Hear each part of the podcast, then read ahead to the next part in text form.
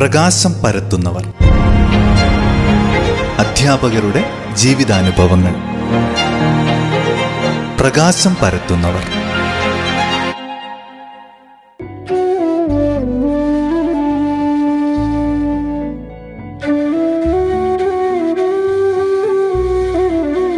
നമസ്കാരം. എല്ലാ പ്രിയ ശ്രോതാക്കൾക്കും പ്രകാശം പരത്തുന്നവർ എന്ന പരിപാടിയിലേക്ക് സ്വാഗതം. ഇന്ന് പ്രകാശം പരത്തുന്നവർ എന്ന പരിപാടിയിലൂടെ പരിചയപ്പെടുത്തുന്ന അധ്യാപകൻ ഏറ്റവും സർവോദയ സ്കൂളിൽ നിന്നും മുപ്പത് വർഷത്തെ സേവനത്തിനു ശേഷം വിരമിച്ചയാളാണ്. മീനങ്ങാടി താഴേക്കരണി സ്വദേശിയായ എം ബി രാധാകൃഷ്ണൻ മാസ്റ്ററുടെ വിശേഷങ്ങൾ നമുക്കിന്ന് കേൾക്കാം.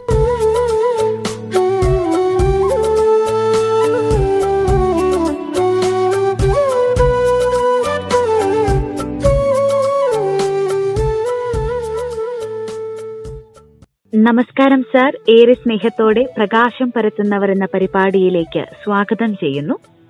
ഞങ്ങളുടെ ശ്രോതാക്കൾക്ക് വേണ്ടി സാറിനെ ഒന്ന് പരിചയപ്പെടുത്താമോ? തീർച്ചയായും. ഞാൻ രാധാകൃഷ്ണൻ മാസ്റ്ററാണ് എന്റെ പേര് സർവോദയ ഹൈസ്കൂൾ ഏറ്റവുമിൽ നിന്ന് രണ്ടായിരത്തി പതിനാലിൽ മാർച്ചിൽ റിട്ടയർ ചെയ്തതാണ്. എത്ര വർഷം ഈ ഒരു അധ്യാപന മേഖലയിൽ ഉണ്ടായിരുന്നു? ഞാൻ ഏകദേശം മുപ്പത് വർഷത്തോളം അധ്യാപകനായിരുന്നു. എൺപത്തിനാലിലാണ് ജോയിൻ ചെയ്തത് അധ്യാപകനായിട്ട്.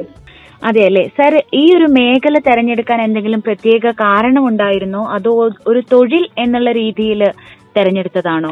അത് തൊഴിലെന്നുള്ള രീതിയിൽ തെരഞ്ഞെടുത്തു. അതിന് മാത്രമല്ല അതിനെ പിന്തുണയ്ക്കുന്ന ചില കാരണങ്ങൾ കൂടി ഉണ്ടായിരുന്നു. എന്ന് പറഞ്ഞാൽ എന്റെ അഭിപ്രായത്തിൽ മറ്റുള്ള എല്ലാ ജോലിക്കും അതിന്റേതായ മഹാത്മ്യമുണ്ട്. എങ്കിലും ജീവനുള്ള വസ്തുക്കളുമായിട്ട് ഇടപെടുന്നതാണ് കൂടുതൽ എന്താ പറയാ നമുക്കെപ്പോഴും ഒരു സജീവത നമ്മളെ ജീവിതത്തിൽ നിലനിർത്തുന്നത് എന്നൊരു അഭിപ്രായം എനിക്കുണ്ടായിരുന്നു കടലാസുകളുമായിട്ട് മറ്റുള്ള ജോലികൾ അധികം കടലാസുകളുമായിട്ടായിരിക്കും ബന്ധപ്പെടുക. എന്നാൽ ഇവിടെ വിദ്യാഭ്യാസ മേഖലയിലാവുമ്പോൾ ജീവനുള്ള വസ്തുക്കളുമായിട്ട് നമ്മൾ ഇടപഴകുമ്പോൾ അത് നമുക്ക് എപ്പോഴും ഒരു സജീവമായിട്ട് നിലനിൽക്കാൻ സമൂഹത്തിൽ സാധിക്കും എന്നൊരു വിശ്വാസം. അതും കൂടി ഇതിന് ഈ ജോലി തിരഞ്ഞെടുക്കാൻ ഒരു കാരണമാണ്. സാറിന്റെ സ്വദേശം എവിടെയാണ്? എന്റെ സ്വദേശം വയനാട് കണിയമ്പറ്റ പഞ്ചായത്തിൽ താഴേക്കരണി എന്ന സ്ഥലത്താണ്. ആ അതെ. പ്രാഥമിക വിദ്യാഭ്യാസം ഒക്കെ എവിടെയായിരുന്നു? ഇവിടെ അടുത്ത് തന്നെ ഒരു എ പി സ്കൂളുണ്ട്. എയ്ഡഡ് സ്കൂളാണ്. വരിദൂർ വരിതൂർ എ പി സ്കൂൾ എന്ന് പറയും. ഏഴാം ക്ലാസ് വരെ അവിടെയും. അതിനുശേഷം ഹൈസ്കൂൾ ക്ലാസ്സുകൾ പനവരം ഗവൺമെന്റ് ഹൈസ്കൂളിലാണ് ചെയ്തിരുന്നത്. പിന്നീട് പ്രീ ഡിഗ്രി പഠിച്ചത് ബത്തേരി സെന്റ് മേരീസ് കോളേജിലാണ്. അതുപോലെ ഡിഗ്രിക്ക് ഗുരുവായൂരപ്പൻ കോളേജിലും post graduation Ottapalam N S S കോളേജിലുമാണ് ഞാൻ പഠിച്ചത്. ടീച്ചേഴ്സ് ട്രെയിനിങ് ഒക്കെ കഴിഞ്ഞ് സാർ ആദ്യം വന്ന് ചേർന്നത് ഏറ്റവും സർവോദയ സ്കൂളിൽ തന്നെ ആയിരുന്നു അതെ ഏറ്റവും സർവോദയ സ്കൂളിൽ തന്നെയായിരുന്നു എന്റെ അധ്യാപന കാലഘട്ടം മുഴുവൻ ഉണ്ടായിരുന്നത്. മുപ്പത് വർഷവും ഈ ഒരു സ്ഥാപനത്തിലാണ് പഠിപ്പിച്ചത് അതെ അതെ. അപ്പൊ ഒരുപാട് നല്ല ഓർമ്മകൾ സാറിന് ഈ ഒരു സ്കൂളിൽ നിന്നും ലഭിച്ചിട്ടുണ്ടാവും. കൂടെ വർക്ക് ചെയ്യുന്നവരുടെ അടുത്തു നിന്നും വിദ്യാർത്ഥികളിൽ നിന്നും രക്ഷിതാക്കളിൽ നിന്നും ഒക്കെ. അതെ. ഒന്ന് രണ്ട് നല്ല ഓർമ്മകൾ അല്ലെങ്കിൽ സന്തോഷം നൽകിയ ഓർമ്മകൾ ശ്രോതാക്കളുമായി പങ്കുവയ്ക്കാൻ വേണ്ടിയിട്ട് പറഞ്ഞാൽ സാറിന് സാധിക്കുമോ? അതായത് ഒരിക്കലും ഒരു പി ടി എ മീറ്റിംഗ് കഴിഞ്ഞിട്ട് ഒരു കുട്ടിയുടെ അമ്മ എന്നെ സമീപിച്ചിരുന്നു. അതായത് പിന്നെ വീട്ടിൽ കുട്ടികൾക്ക് പഠിക്കാനുള്ള സാഹചര്യം ഇല്ല. രക്ഷിതാവ് ഒരു സ്ഥിരം മദ്യപാനിയാണ്. വീട്ടിൽ വന്ന് കുട്ടികൾ പഠിക്കുന്ന സമയത്ത് അയാൾ കുറച്ച് പഠിക്കുമ്പോഴേക്കും തന്നെ തിരിച്ചെത്തുകയും വിളക്കൊക്കെ ഊരിക്കെടുത്തുകയൊക്കെ ചെയ്യും. അന്ന് ചിന്ന് വിളക്കിലാണ് ആ കുട്ടികൾ പഠിച്ചുകൊണ്ടിരുന്നത് അത്യാവശ്യം നന്നായി പഠിക്കുന്ന കുട്ടികളാണ്. അങ്ങനെ ആ പ്രശ്നം ഒന്ന് തീർത്തു തരാമോ എന്ന് എന്നോട് ചോദിച്ചിരുന്നു. പക്ഷെ ആ അമ്മ ഈ വിവരം വന്ന് എന്നോട് പറഞ്ഞത് ഒരിക്കലും അച്ഛൻ അറിയാനും പാടില്ല. അങ്ങനെ ഒരു സന്നിഗ്ധ ഘട്ടത്തിൽ അവസാനം പലരോടും ആലോചിച്ച് വീണ്ടും അയാൾ വിളിച്ച് സംസാരിച്ച് ആ പ്രശ്നങ്ങൾ ഒക്കെ ഒരുവിധം പരിഹരിക്കാൻ എനിക്ക് കഴിഞ്ഞു. ആ കുട്ടികളിൽ നിന്ന് നല്ല നിലയിലേക്ക് എത്തി പഠിച്ചിട്ട്. അങ്ങനെ ഒരു എന്താ പറയാ കുട്ടികളിൽ കാണുമ്പോൾ ഇപ്പോൾ എനിക്ക് വളരെയധികം സന്തോഷം തോന്നുന്ന ഒരു അനുഭവമാണത് അങ്ങനെ എനിക്ക് അല്ലെങ്കിൽ അവരെ പഠിപ്പ് നിർത്തേണ്ട ഒരു അവസ്ഥയിലേക്ക് എത്തിക്കൊണ്ടിരിക്കുകയായിരുന്നു ആ കുട്ടികൾ ഈ ഉപദ്രവം കാരണം. അങ്ങനെയൊക്കെയുള്ള നല്ല ഓർമ്മകൾ ഒരുപാട് ഉണ്ടായിട്ടുണ്ട് അല്ലേ?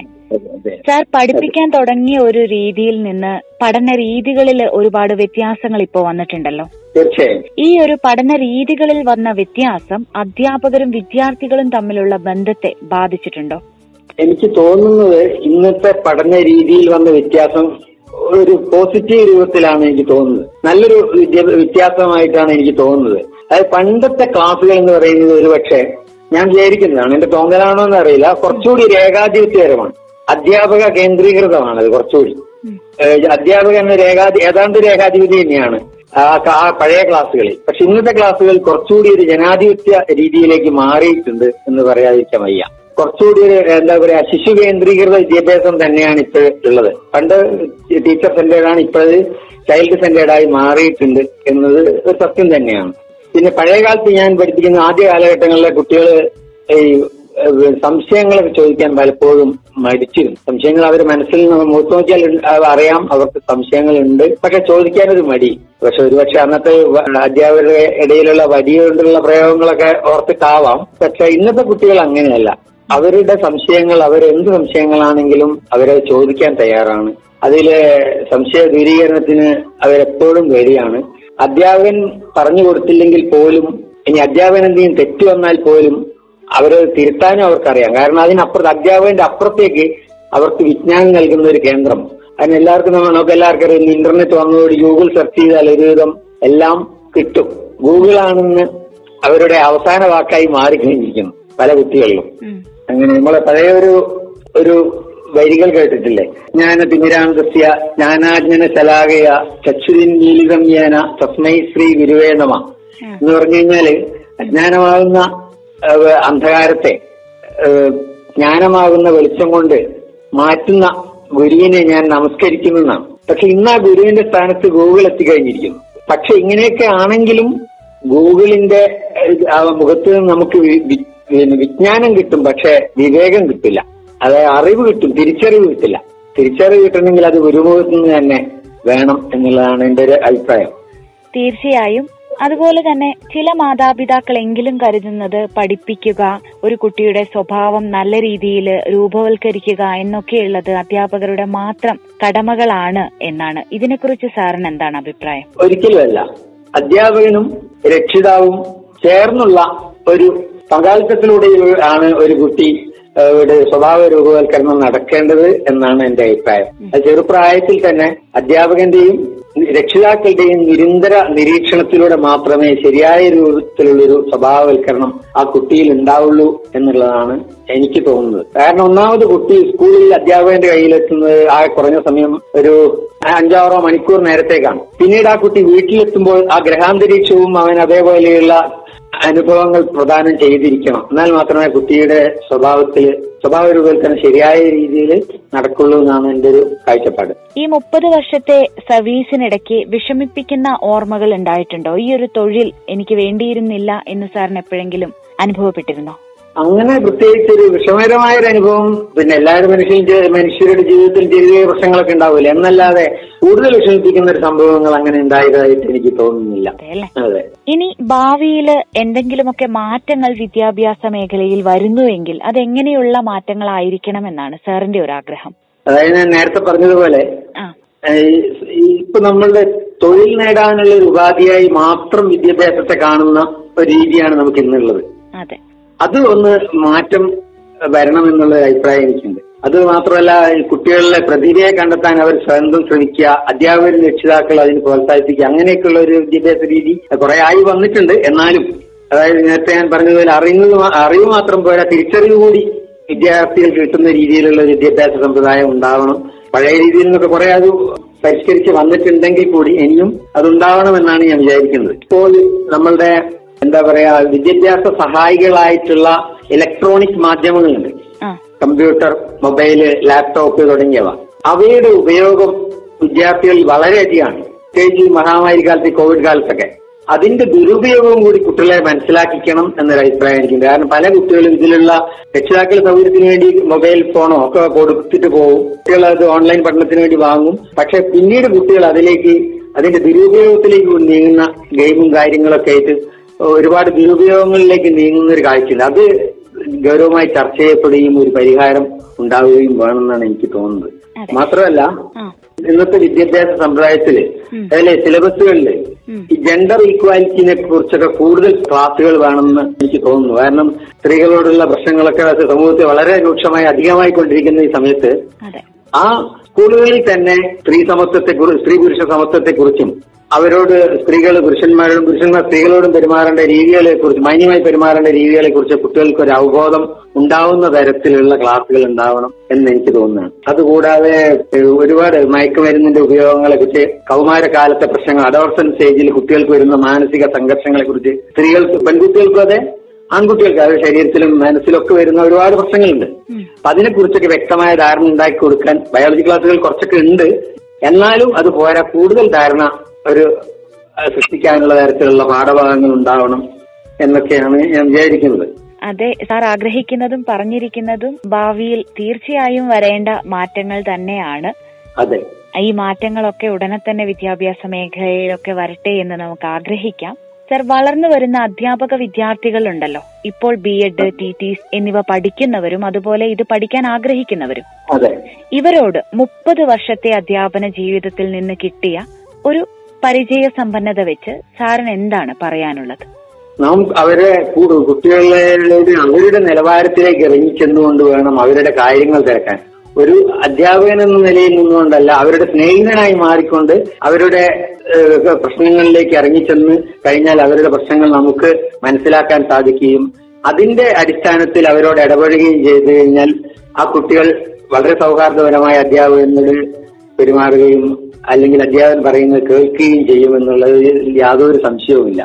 പഴയ കാലത്ത് വടിയുടെ ബലത്തിലാണ് പല അധ്യാപക ഞാൻ ഉൾപ്പെടെയുള്ള അധ്യാപകരൊക്കെ കുറെ ക്ലാസ്സുകളൊക്കെ നിയന്ത്രിച്ചിരുന്നത് ഇന്ന് ഇനി നമുക്കത് സാധിക്കില്ല. അപ്പൊ അവരോട് അവരുടെ പ്രശ്നങ്ങൾ മനസ്സിലാക്കി ഇടപഴകുന്ന ഒരു അധ്യാപകനോട് അവരെല്ലാ കാര്യങ്ങളും തുറന്നു പറയുകയും അതിനനുസരിച്ച് ആ കുട്ടികളെ കൈകാര്യം ചെയ്യാൻ വളരെ എളുപ്പത്തിൽ കൈകാര്യം ചെയ്യാൻ ഇന്നത്തെ അധ്യാപകന് സാധിക്കും. അത് മാത്രമല്ല ജീവിതത്തിൽ പാഠപുസ്തകങ്ങൾ മാത്രം പോരാ സിലബസിന് പുറത്തേക്ക് പോയി ജീവിതഗന്ധിയായ സന്ദർഭങ്ങൾ കൂടി അധ്യാപകൻ ക്ലാസ്സിൽ വിവരിച്ചു കൊടുക്കണം. ജീവിത വിജയത്തിന് ആധാരമായ കാര്യങ്ങൾ കൂടി പറഞ്ഞു കൊടുക്കണം എന്നാണ് എനിക്ക് പറയാനുള്ളത്. ഇവിടെ നമ്മൾ ഞാൻ പഠിപ്പിക്കുമ്പോഴൊക്കെ പഴയ കാലത്ത് ബാക്ക് ബെഞ്ചേഴ്സ് എന്നറിയപ്പെടുന്ന ഒരു കൂട്ടം വിദ്യാർത്ഥികൾ ഉണ്ടാവും അധ്യാപകർ ശ്രദ്ധിക്കുക പഠിക്കുന്ന കുട്ടികളെ മാത്രമായിരിക്കും നല്ലോണം പഠിക്കുന്നത്. പക്ഷെ ശരിക്കു പറഞ്ഞു കഴിഞ്ഞാൽ ഈ ബാക്ക് ബെഞ്ചേഴ്സ് പലരും പിന്നിലിരിക്കുന്നവർ പലരും പല പ്രതിഭകളുള്ള ആൾക്കാരായിരിക്കും. പലതരത്തിൽ കഴിവുള്ള ആൾക്കാരായിരിക്കും. പഠിക്കുന്ന കാര്യത്തിൽ കുറച്ച് അല്പം പുറകോട്ടാണെങ്കിൽ പോലും അത് തിരിച്ചറിയുകയും അതിനെയും പ്രോത്സാഹിപ്പിക്കുകയും വേണം എന്നാണ് എനിക്ക് പറയാനുള്ളത്. സാറിന്റെ വിശ്രമ ജീവിതം ഒക്കെ എങ്ങനെ പോകുന്നു? എന്തെങ്കിലും പൊതുപ്രവർത്തനങ്ങൾ അല്ലെങ്കിൽ മറ്റേതെങ്കിലും രീതിയിലുള്ള പ്രവർത്തനങ്ങളിലൊക്കെ ഉണ്ടോ? ഞാൻ വിശ്രമ ജീവിതം കഴിഞ്ഞ് പൊതുപ്രവർത്തകൻ എന്നുള്ള രീതിയിൽ ഇല്ല. പക്ഷെ ഞാൻ കാർഷിക വൃത്തിയിലാണ് ഞാൻ കൂടുതൽ താല്പര്യം പ്രകടിപ്പിച്ചത്. അതാണ് ഇപ്പൊ ചെയ്തുകൊണ്ടിരിക്കുന്നതും. ആദ്യ അധ്യാപകനായിരുന്ന സമയത്ത് തന്നെ കുറച്ച് കൃഷി ഇടങ്ങൾ എനിക്കുണ്ട്. അതിന് വിപുലമാക്കി കുറച്ചുകൂടി സയന്റിഫിക് ആയിട്ട് ആ കൃഷികൾ ഇപ്പോൾ നടത്തിക്കൊണ്ടിരിക്കുക ഒരുവിധം എല്ലാ കൃഷികളും എനിക്കുണ്ട്. കാപ്പി കുരുമുളക് തെങ്ങ് കവുങ്ങ് തുടങ്ങിയ കുറെ കൃഷികൾ. അത് കുറച്ചുകൂടി സയന്റിഫിക് ആയിട്ട് ചെയ്തുകൊണ്ടിരിക്കുന്നു എന്നുള്ളതാണ്. അതിപ്പോ ഞാൻ വിദ്യാഭ്യാസ കാലഘട്ടത്തിൽ എനിക്ക് തോന്നുന്നത് ഒരു കുട്ടിയെ നമ്മൾ എങ്ങനെയാണോ വിദ്യാഭ്യാസ കാലഘട്ടത്തിൽ നിരന്തര പരിചരണത്തിലൂടെ അവന്റെ സ്വഭാവ അല്ല അവൻ ശരിയായ രൂപത്തിൽ വളർച്ച കൊടുക്കുന്നത് മാനസികമായും ശാരീരികമായും.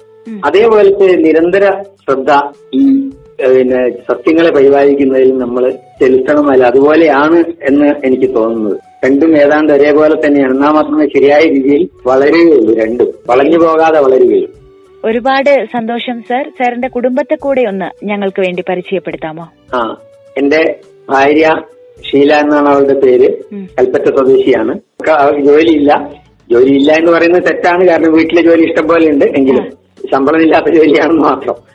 പിന്നെ രണ്ട് പെൺകുട്ടികളാണ്. ഒരാൾ കൽപ്പറ്റ യൂണിയൻ ബാങ്കിൽ വർക്ക് ചെയ്യുന്നു. അതുപോലെ മറ്റൊരു പെൺകുട്ടി അവൾ യു എസിലാണ് ഉള്ളത്. അവിടെ ഐ ടി ഫീൽഡിലാണ് വർക്ക് ചെയ്യുന്നത്. ഭർത്താവും ഐ ടി ഫീൽഡിലാണ് വർക്ക് ചെയ്യുന്നത്. രണ്ടുപേരുടെയും. സന്തോഷായിട്ട് പോകുന്നു അപ്പോ.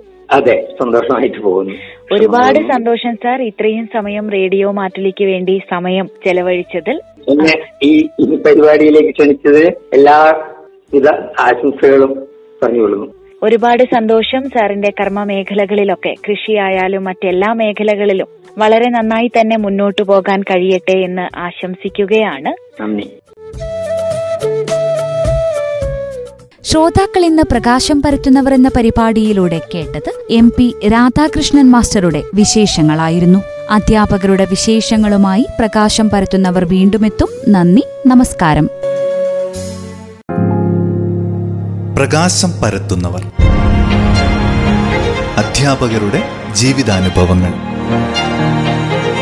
പ്രകാശം പരത്തുന്നവർ.